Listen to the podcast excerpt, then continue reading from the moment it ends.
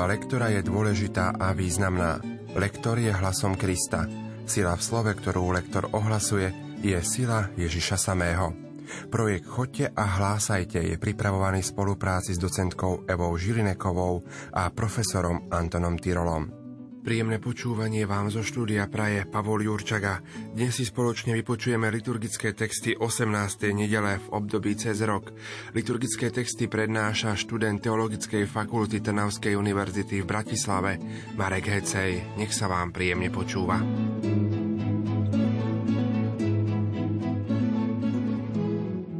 Knihe Kazateľ sa niekedy uvažuje a hovorí ako o veľpiesni pesimizmu. Takýto dojem možno zanecháva v čitateľovi vtedy, ak sa text berie príliš oddelenie od ostatných obsahov viery, alebo ak sa daný text, napríklad dnešný úryvok, vysvetľuje príliš doslovne. V takom prípade by jazda bolo možné konštatovať, že nemá zmysel pracovať múdro a rozvážne, pretože celý život človeka je len jedna veľká námaha a trápenie bez prestávky a odpočinku. Nesmieme však zabudnúť, že každý text sa má vysvetľovať a chápať v rámci celého písma. A okrem toho ani dnešný text netvrdí, že múdra a rozvážna námaha nemá vôbec žiaden zmysel. Autor tu chce zrejme povedať, že múdra a rozvážna práca sama v sebe nemá zmysel, teda vtedy, ak sa berie ako posledný cieľ. A to je rozdiel. Vieme tiež, že autor knihy Kazateľ nakoniec dospel k takému záveru, že dôležitá je miernosť a bohabojnosť a vedomie zodpovednosti pred Božím súdom za všetky veci v živote. Čítanie z knihy Kazateľ Márnosť nad márnosť, hovorí kazateľ. Márnosť nad márnosť a všetko je márnosť. Lebo niekto sa múdro, zručne a usilovne namáha a svoj podiel dá človekovi, ktorý nepracoval – a to je teda márnosť a veľké zlo. Veď čo bude mať človek zo všetkej svojej námahy a trápenia srdca, ktorým sa umáral pod slnkom? Všetky jeho dni sú bolesťou a jeho zamestnanie trápením. Jeho srdce si ani v noci neodpočinie a to je tiež márnosť. Počuli sme Božie slovo. thank you Slovo má docentka Eva Žilineková. Zdanlivo jednoduchý úryvok, ale dá nám poriadne zabrať, keď ho chceme správne prečítať. Všimneme si spojenia slov márnosť nad márnosť. V prvom spojení márnosť nad, keď spájame toto slovo s predložkou, musíme spodobovať, teda zmeniť výslovnosť toho koncového sť na zd. Ale rovnako môžete prečítať aj márnosť nadmárnosť. Vtedy to bude také, také patetickejšie, čo ja veľmi nemám rada, ale ak by vám robilo problém vyslovovanie toho zd na konci, tak radšej to skúste takto. Opäť sa nám opakuje v tom treťom verši márnosť nadmárnosť a všetko je márnosť. Iný variant prečítania tohto verša je aj takýto – márnosť nad márnosť a všetko je márnosť. Čiže zvýraznila som to, že keď máme spojku A, ktorá je znelá, meníme výslovnosť márnosť na zd. Hej, márnosť sa mení na zd. Márnosť, nadmárnosť a všetko je márnosť. Uvedomujme si tieto zákonitosti Slovenčiny. Oveľa ľahšie sa bude rozumieť čítanie, ktoré ponúkame našim bratom a sestrám. Pozor na slovo niekto. Ešte stále počúvam v niektorých regiónoch, alebo špeciálne v Bratislave, že čítajú lektory niekto. Nie, nemáme dôvod vysloviť kto, pretože tu máme za sebou dve spoluhlásky. Nie kto, čiže kt a tam sa spodobovanie nerealizuje. Z hľadiska lepšej intonácie si uvedomme, že tu máme, lebo niekto sa múdro, zručne a usilovne namáha. Tieto tri prívlastky by sme mohli trošku vytiahnuť, aby bolo zretelné, že ide o to, aby sme sa múdro, zručne a usilovne namáhali. A opäť, a to je teda márnosť a veľké zlo. Dve okolnosti. Márnosť a ešte horšie veľké zlo. V spojení veď čo bude mať človek zo, tu vidíme, že opäť sa nám vzhľadom na to, že čo je neznelá spoluhláska, d na konci slova veď sa mení na ť. Veď čo bude mať a potom spojenie človek zo, tu sa opäť, vďaka tomu, že Z je znelá spoluhláska, mení koncové K v slove človek na G. Človek zo všetkej. To naše obľúbené, veľmi často používané slovo všetci, všetkej, všetko, opäť na začiatku slova je neznelé F. A ak by sme chceli obsahovo urobiť takú istú kontinuitu, máme tu, ktorým sa umáral pod slnkom, a na konci máme jeho srdce si ani v noci neodpočinie. Aby sme si uvedomili, že je tam spomenutý deň a spomenutá je tam aj noc.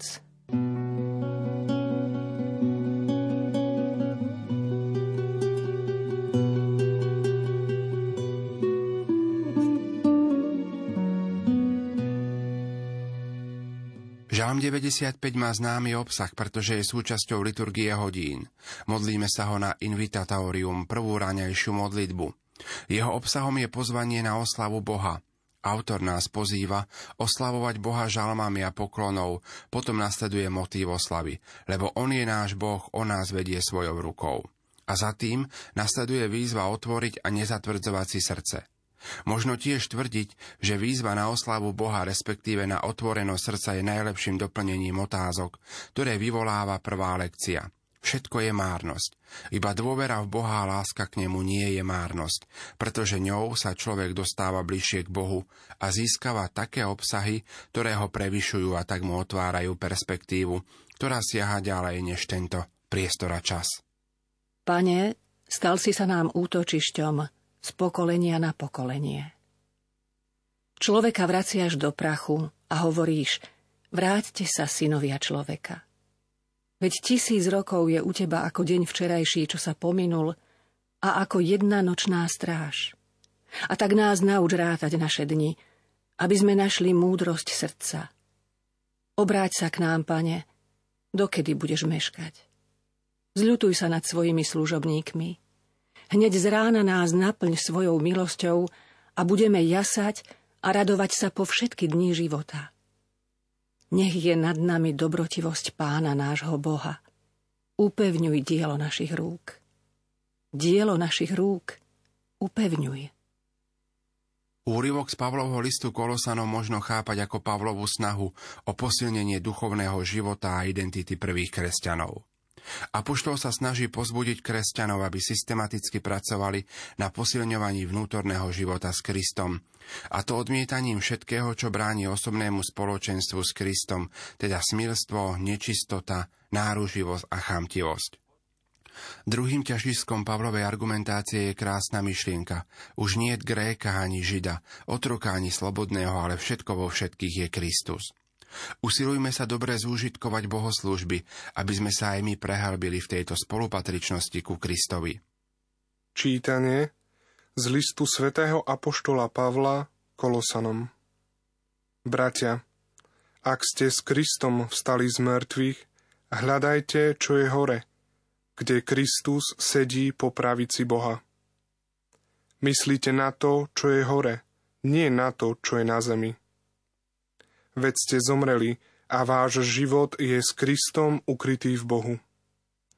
A keď sa zjaví Kristus, váš život, vtedy sa aj vy zjavíte s ním v sláve. Umrtvujte teda svoje pozemské údy, smilstvo, nečistotu, vášeň, zlú žiadostivosť a lakomstvo, čo je modloslužba. Nelúhajte si navzájom vy, čo ste si vyzliekli starého človeka s jeho skutkami a obliekli ste si nového, toho, čo sa obnovuje, aby mal pravé poznanie podľa obrazu toho, ktorý ho stvoril. Potom už nie Gréka ani Žida, obriezky ani neobriezky, Barbara, Skýta, otroka, slobodného, ale všetko a vo všetkom je Kristus. Počuli sme Božie slovo. Slovo má docentka Eva Žilineková. Nádherné čítanie. V jeho závere si uvedomujeme, že nastáva nový poriadok, v ktorom zanikajú rasové, náboženské, kultúrne i spoločenské triedy. Nastolí sa jednota v Kristovi. To sú tie slová, potom už nie Gréka a Žida, obriezky ani neobriezky, Barbara Skýta, otroka slobodného. A teraz na miesta, ktoré nám môžu urobiť pri čítaní problém. Hneď v prvom riadku. Ak ste s Kristom vstali z mŕtvych. Pozor, aby sme nevyslovili stali. Stali je nejaké úplne iné sloveso a v tomto prípade nedáva žiadnu logiku. Naše obľúbené zdvojené spoluhlásky. Kristus sedí po pravici Boha. Opäť dávajme na to pozor, aby zazneli obe s. Ďalší riadok. Myslíte na to, čo je hore, nie na to, čo je na zemi. Snažme sa to intonovať smerom nahor, aby bolo jasné, že veta pokračuje. Čo je hore, ako keby bolo ale nie na to, čo je na zemi. Keď sa zjaví Kristus, opäť aby zaznelo zjaví, nie keď sa javí váš život, opäť zdvojené, že to š na konci slova váš sa nám vďaka spodobovaniu zmení ž, váš život. A dôraz, vtedy sa aj vy zjavíte s ním v sláve. V niektorých regiónoch je zvykom vyslovovať s ním. Pozor, tu je osobné zámeno vyskloňované, preto musíme vysloviť s. Ale už keby bolo s mojím bratom, tak tam už to z je adekvátne. Slovo umrtvujte má dlžeň na r, aby nebolo umrtvujte. Umrtvujte a vyratúvame. Smilstvo, nečistotu, vášeň, všetko by malo byť povedané zrozumiteľne, aby bolo jasné, že na konci máme spojenie, čo je modloslužba. Obliekli ste si nového človeka. Nemáme spomenuté a obliekli ste si nového človeka. To máme riadok predtým – vy, čo ste si vyzliekli starého človeka s jeho skutkami a obliekli ste si nového. A potom sa nám rozvíja ten nový človek, teda ide o človeka, ktorý sa obnovuje, aby mal pravé poznanie. A dôraz je na oboch slovách. Aby, nebolo, aby mal pravé poznanie. Nie, dôležité je aj pravé poznanie.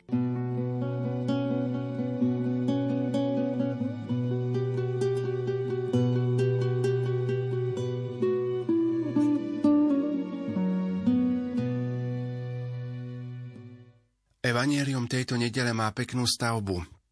Najskôr je uvedený prípad, kto si zo zástupu požiadal Ježiša, aby prijal úlohu sprostredkovateľa v spore o majetok. Potom nasleduje oznámenie princípu o prioritách. Za tým nasledovalo podobenstvo o boháčovi a nakoniec poučná veta, ktorou sa všetko uzatvára. Tento úryvok nás teda upozorňuje, aby sme mali správne zoradené hodnoty a ako posledné hodnoty Hľadali tie, ktoré nás robia bohatými pred Bohom. V tomto zmysle vyznieva dnešné prvé čítanie z knihy Kazateľ jednak ako veľmi dobré osvetlenie tohto evanielia a jednak ako mohutný impuls pre rozvíjanie jedinej a pravej hodnoty, ktorou je nový život v Kristovi. Čítanie zo svätého Evanielia podľa Lukáša Kto si zo zástupu povedal Ježišovi, Učiteľ, Povedz môjmu bratovi, aby sa so mnou podelil o dedičstvo.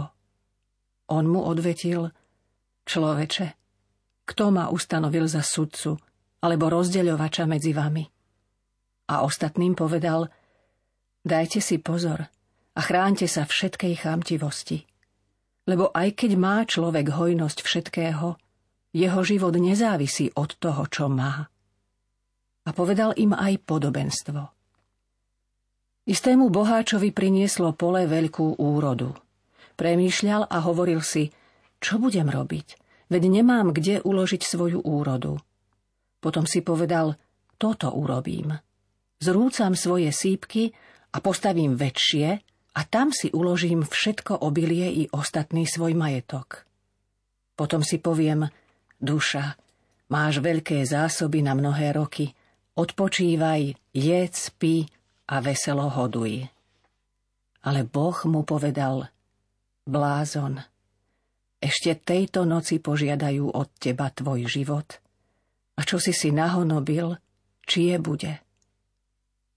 Tak je to s tým, kto si hromadí poklady a pred Bohom nie je bohatý. Počuli sme slovo pánovo.